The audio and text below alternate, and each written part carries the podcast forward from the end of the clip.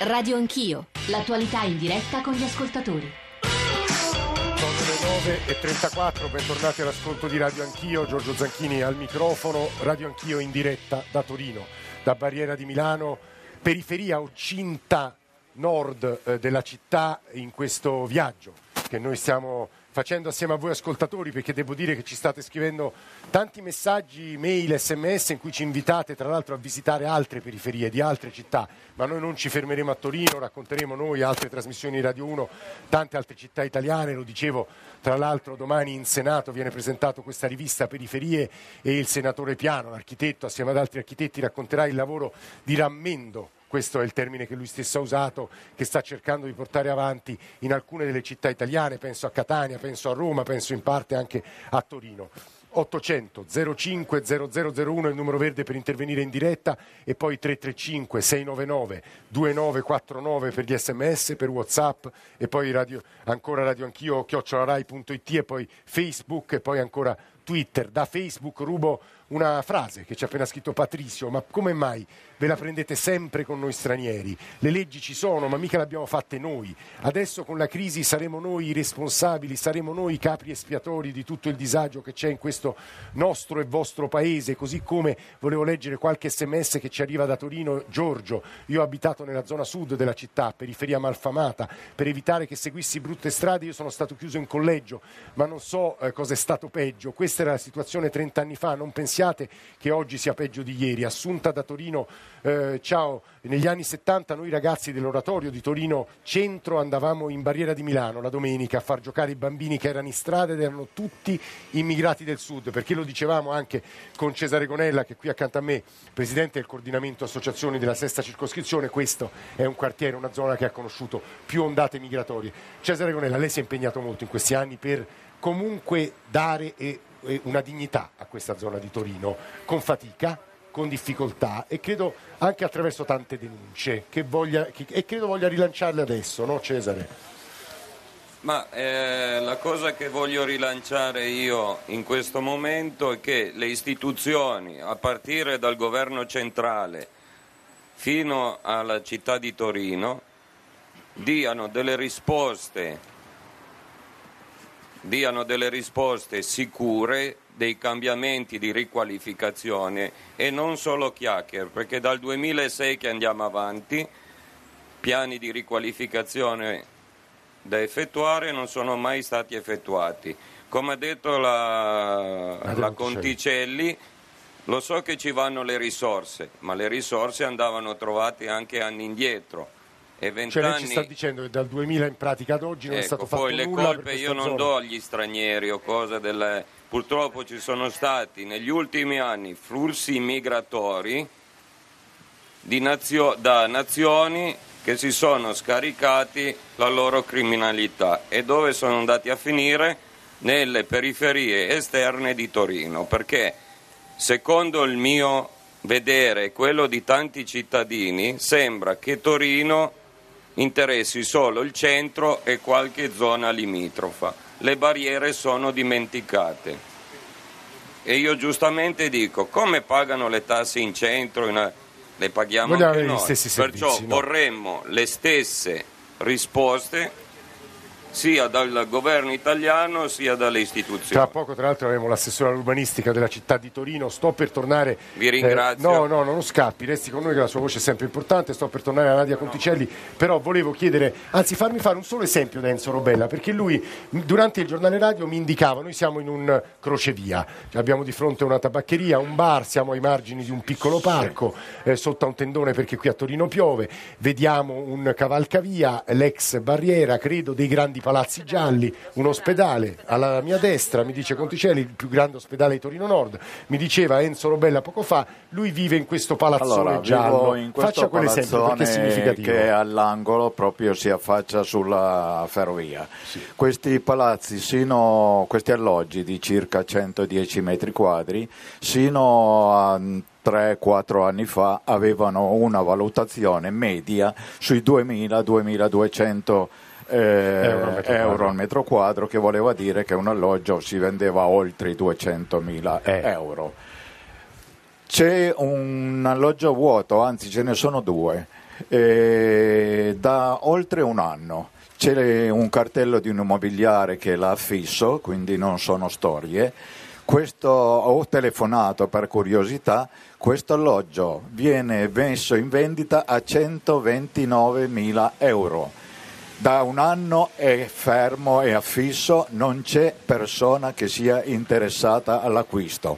Ho sentito alcuni commenti di chi passava, si fermava a leggere e dicevo io non verrei mai ad abitare in questa zona perché il degrado ambientale è troppo e l'incidenza anche degli stranieri è eccessiva. Robella si fermi perché adesso eh, vogliamo sentire Nadia Conticelli, vogliamo sentire poi eh, Stefano Russo l'assessore all'urbanistica della città di Torino, ma prima alle mie spalle Nicola Amadori ha un po' di cittadini, di rappresentanti di comitati, un, ancora per raccogliere voci e, e, descrizioni di questo territorio. Nicola. Sì, altre testimonianze. Luigi, buongiorno. buongiorno. Io volevo rispondere al discorso dell'immigrazione che si, si, paragonava l'immigrazione di oggi con l'immigrazione di italiani da sud dell'epoca degli anni 60.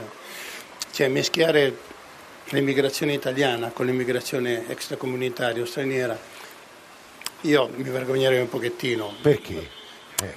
Perché c'è, c'è l'educazione, c'è il comportamento, c'è le regole, c'è il rispetto eh, tutto questo non succede. Sicuramente bisogna confrontarsi con culture diverse e sono diverse le culture. Vabbè, ma l'educazione non c'entra niente con la cultura. Educazione è educazione, rispetto è rispetto, regole sono regole.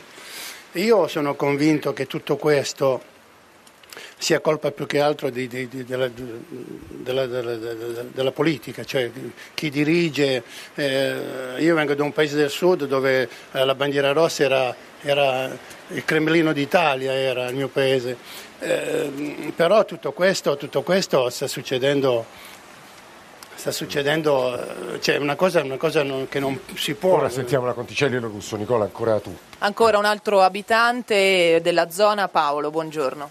Buongiorno.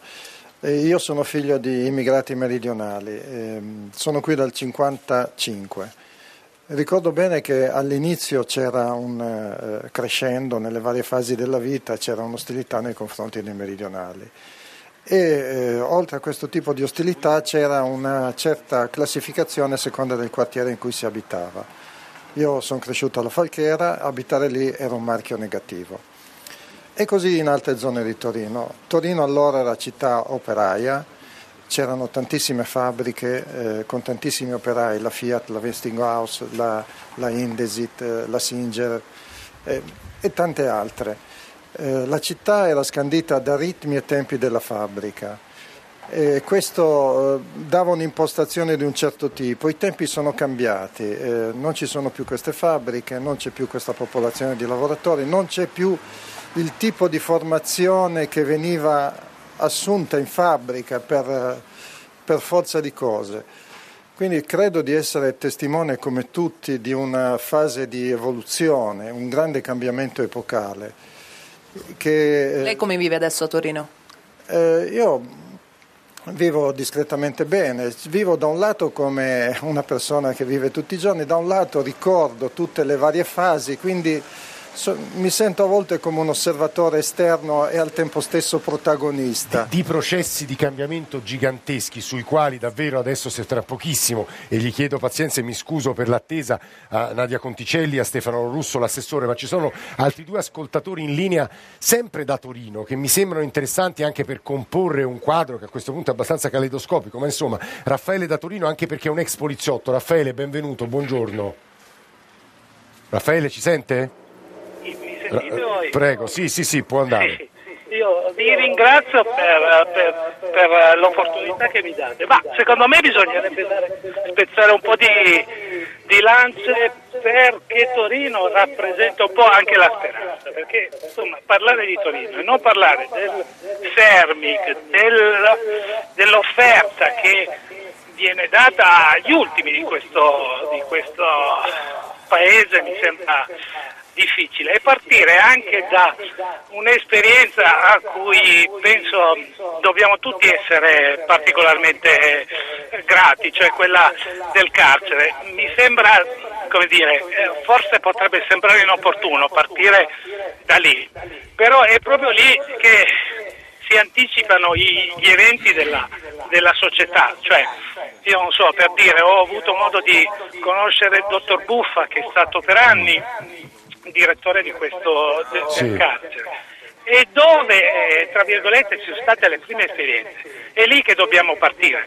paradossalmente, cioè dagli ultimi che sbagliano, perché se non ci prendiamo carico... E, e obiettivamente ultimi... questa è una città, aggiungo Raffaele, che è stata anche capace di enormi generosità, eh. questo credo che vada riconosciuto a una città come Torino, che l'ho detto persino troppe volte, ma insomma è stato un laboratorio nella storia di questo paese. Ezio, anche lei da Torino, buongiorno Ezio. Buongiorno, grazie per avermi richiamato. Prego. Ma io eh, stavo riflettendo con voi sul fatto che Torino, come tutte le, città, le grandi città, dovrebbe essere vista per anelli concentrici e conseguentemente man mano che ci si allontana dal centro il tessuto sociale e la coesione sono sfrangiati, sono come dire, poveri. E se lei mh, avesse voglia di leggersi qualche annotazione sui giornali di 50-60 anni fa, e lo dice un piemontese, sì. le valutazioni che venivano fatte degli immigrati dal sud erano le stesse che oggi vengono fatte per gli immigrati dal Nord Africa, Nord Africa e da altri paesi. Cioè lei dice che la risposta... La ri... Sì, finisca Ezio, Secondo scusi. me sono luoghi veramente eh, in cui non si progetta, ma semplicemente si vive per poi tornare un giorno verso, verso i luoghi d'origine. Lo dimostrano dimostrano gli italiani, ma lo stanno dimostrando in questi anni anche gli extracomunitari che in parte tornano perché il progetto di vita o ha avuto successo e quindi hanno, sono riusciti a costruirsi un futuro oppure è miseramente fallito e quindi debbono per forza Guardi Ezio, alla fine non voglio dire che torniamo sempre lì, però due risposte, Nadia Conticelli, consigliera Regione Piemonte, Partito Democratico e presidente di questa circoscrizione e poi l'assessore Lorusso, assessore all'urbanistica della città di Torino, in termini di quali riqualificazioni avete dato a una zona così grande di Torino, ma anche il rapporto italiani-immigrati? Perché mi pare che alla fine, gioco forza, torniamo sempre lì. Conticelli e poi lo russo. Conticelli. Allora, primo tema. È nato qui un progetto di riqualificazione europeo, 25 milioni di euro, sono state rifatte tutte le aree esterne alle scuole, trasformate in aree 30, è stata rifatta, la, eh, sono in corso i lavori in Piazza Foroni, che è il cuore pulsante di questa barriera, recuperata con due progetti europei l'area ex Incet, che è stata trasformata in incubatore di imprese, una eh, industria immensa che prende tre isolati. Sono stati rifatti i giardini, sono arrivate le piste ciclabili, le prime piste ciclabili di barriera. Eh, inaugureremo prima di Natale il parco di Spina 4, anche quello su un'area industriale e il secondo parco cittadino. Eh, questi sono numeri concreti, come dico qui la barriera era da rifare da capo perché era la zona delle fabbriche. Eh, poi magari su questo interverrà anche il collega Lorusso. Eh, rispetto al rapporto con gli stranieri. Ho detto prima che qui la sicurezza e la legalità è un nervo scoperto e questa richiesta di legalità ci viene in primo luogo dalle famiglie straniere. Eh, chiaramente la complessità, il numero di incidenza su un territorio, l'avete già detto anche voi, richiede servizi specifici, richiede investimenti e questo se no si trasforma in disagio. Eh, quello che qui si chiede è una, mm, diciamo un po' una legalità diffusa anche rispetto ad atteggiamenti, atteggiamenti un po' a volte di, di degrado. Eh, in atto un coordinamento da parte delle forze dell'ordine, eh, serve un po' di presidio del territorio. Dico un'ultima sì. cosa però, la sicurezza non è uno slogan politico, la sicurezza riguarda la vita di tutti i giorni delle persone e dei cittadini e questi sforzi che la barriera sta facendo vengono spesso vanificati perché il quartiere trova a rispecchiarsi in uno specchio deformante che è quello del passato e, e si fa molta difficoltà a cambiare volto. Assessore Lorusso, buongiorno, grazie grazie per l'attesa lunga e di cui ci scusiamo. Buongiorno, benvenuto.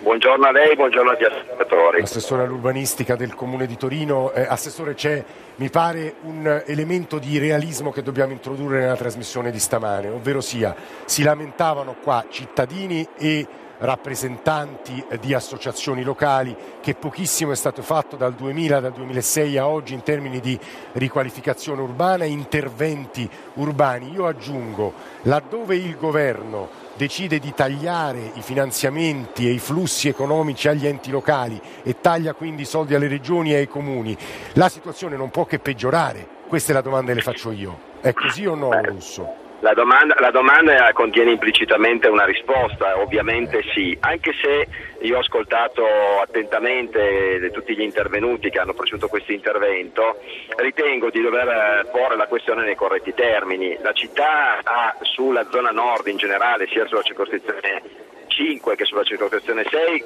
eh, ha fatto eh, molto, compatibilmente ovviamente con quelle che sono le risorse finanziarie disponibili, ma soprattutto ha un disegno strategico di sviluppo, un disegno strategico che eh, è attivato attraverso atti eh, e provvedimenti importanti, veniva citato il tema della linea 2 della metropolitana, finalmente siamo riusciti a convergere su un progetto, non sono mai progetti semplici e eh, contiamo entro i prossimi mesi di partire con la progettazione definitiva definitiva proprio del primo tratto che veniva citato, quello tra Rebaudengo e Vanchiglia, che ehm, diciamo così con un modello virtuoso che a Torino abbiamo già sperimentato sul passante, immaginiamo di eh, utilizzare per riqualificare l'intera, l'intera zona. Ma con che questa... tempi, lo russo? Con che tempi? I tempi sono quelli ovviamente della trasformazione urbana e sono ovviamente tempi connessi alle eh, risorse disponibili e soprattutto all'attivazione di processi anche virtuosi dal punto di vista economico. Come tutti sappiamo in questo Paese sono esaurite le fasi in cui si può ricorrere all'indebitamento per finanziare sviluppo, occorre inventare forme nuove di finanziamento, di cofinanziamento, occorre in questo senso coinvolgere i privati eh, in una opportunità nuova che si rappresenta avendo cura del, del territorio soprattutto per essere pragmatici e realisti e credo che la politica oggi non si possa permettere voli astratti ma deve essere sempre improntata a un principio di realismo, evitare di usare slogan e andare nel concreto attivando risorse finanziarie diverse da quelle a cui questo Paese è sempre stato abituato perché queste risorse finanziarie mi pare del tutto evidente non ci sono più. Eh, lo Russo, c'è un altro tema, lei dice coinvolgere i privati, l'ultima cosa che le volevo chiedere, i privati però almeno qui dalle parole che abbiamo ascoltato sono state una delusione nella vendita dello spazio dell'ex ferrovia, correggetemi se sbaglio, in realtà hanno comprato ma non hanno riqualificato un bel nulla, lo Russo. Capisco che ci vogliono investimenti questo, enormi. È proprio, questo, è proprio il piano eh. particolareggiato Regaldi, eh. si chiama in termini tecnico così, che darà corso a quanto veniva detto anche dalla Presidente Conticelli, e cioè un intervento che sostanzialmente consentirà di acquisire le risorse finanziarie per poter coprire il trincerone, rendere il trincerone un parco lineare urbano che sovrappassa la metropolitana linea 2 in cambio della riqualificazione dello scalo Vanchiglia. È più che un progetto, è un atto importante, ovviamente come le finanze finanze pubbliche, anche gli operatori privati scontano il delicato momento che stiamo vivendo a livello di Paese, ovviamente quello che ci viene fondamentalmente chiesto a tutti, e in questo senso la politica, le istituzioni, eh, tutte le istituzioni politiche, sì. ma non solo, anche i cittadini, i comitati, le imprese, devono fare questo grande patto per provare a individuare concretamente le opportunità di sviluppo. Il momento è duro per tutti, è duro per le casse del Assessore, comune. si può fermare un secondo, c'è, c'è, una domanda, Assessore, si fermi una domanda velocissima per lei da Enzo Robella che è il Presidente di uno dei comitati cittadini qui. Robella, veloce. Buongiorno, Assessore, veloce, volevo chiederle, tutti questi progetti sono bellissimi, ma dal momento che sono passati dieci anni e noi siamo ancora in attesa, ne passeranno altri dieci. Guardi, io le dico, ho 71 anni di età io non vorrei andare allo scalo Vanchiglia che è vicino al cimitero, vorrei vedere qualche cosa di più concreto in questo periodo. È il minimo la pulizia, perché se ci vanno degli anni, lo capiamo, però mantenete quello che era stato promesso all'allora Presidente Artesio, questo trincerone, imponete ai privati che lo tengono pulito, Vabbè, al momento è una grande spazzatura. Se ci riesce lo russo a rispondere in pochi secondi. Assolut- russo, assolutamente. Sì. Io ricordo a Robella, eh, che lo sa benissimo, che il completamento della spina il passante ferroviario è iniziato all'inizio degli anni 90 ed è ancora in completamento. Sono processi lunghi di trasformazione urbana che peraltro stiamo cercando di portare avanti in condizioni 30. quasi impossibili dal punto di vista normativo, legislativo e finanziario. Io posso tranquillizzare il signor Robella e i signori eh, che sono intervenuti prima che è il massimo intendimento, il primo obiettivo di questa amministrazione è chiudere tutte le procedure autorizzative entro il 2015. Grazie Assessore Lorusso, eh, si moltiplicano presenze qui attorno a noi, voci in attesa di intervenire, riviste, giornali, il Corriere di Barriera che vedo adesso novembre e dicembre, perché obiettivamente questo è un pezzo di città molto attivo anche dal punto di vista della partecipazione. Eh, ci hanno raggiunto eh, Fabrizio Vespa che tra poco eh, presenterò, altri ospiti, ma prima Lia da Torino che ci chiama dalla barriera, credo, e, e ci deve salutare entro le 10. Quindi Lia, eh, ah, Lia se n'è andata, è caduta, quindi la richiameremo se, se, c'è. Angelo Castrovilli, Urban Center, perché anche lui deve scappare quasi subito. Mi scuso con Fabrizio Vespa, ma avremo tempo di intervenire. Castrovilli, buongiorno. Urban Center. Urban Barriera di Milano sì. è un progetto che ormai è attivo dal 2011 Abbiamo fatto tantissime cose in questi due o tre anni, oltre alle trasformazioni fisiche che ci sono nel quartiere di Baria di Milano, ma soprattutto abbiamo fatto tante iniziative con i lavoratori, con i cittadini, con gli studenti, con le associazioni per cercare di migliorare i rapporti sociali degli abitanti di questo quartiere.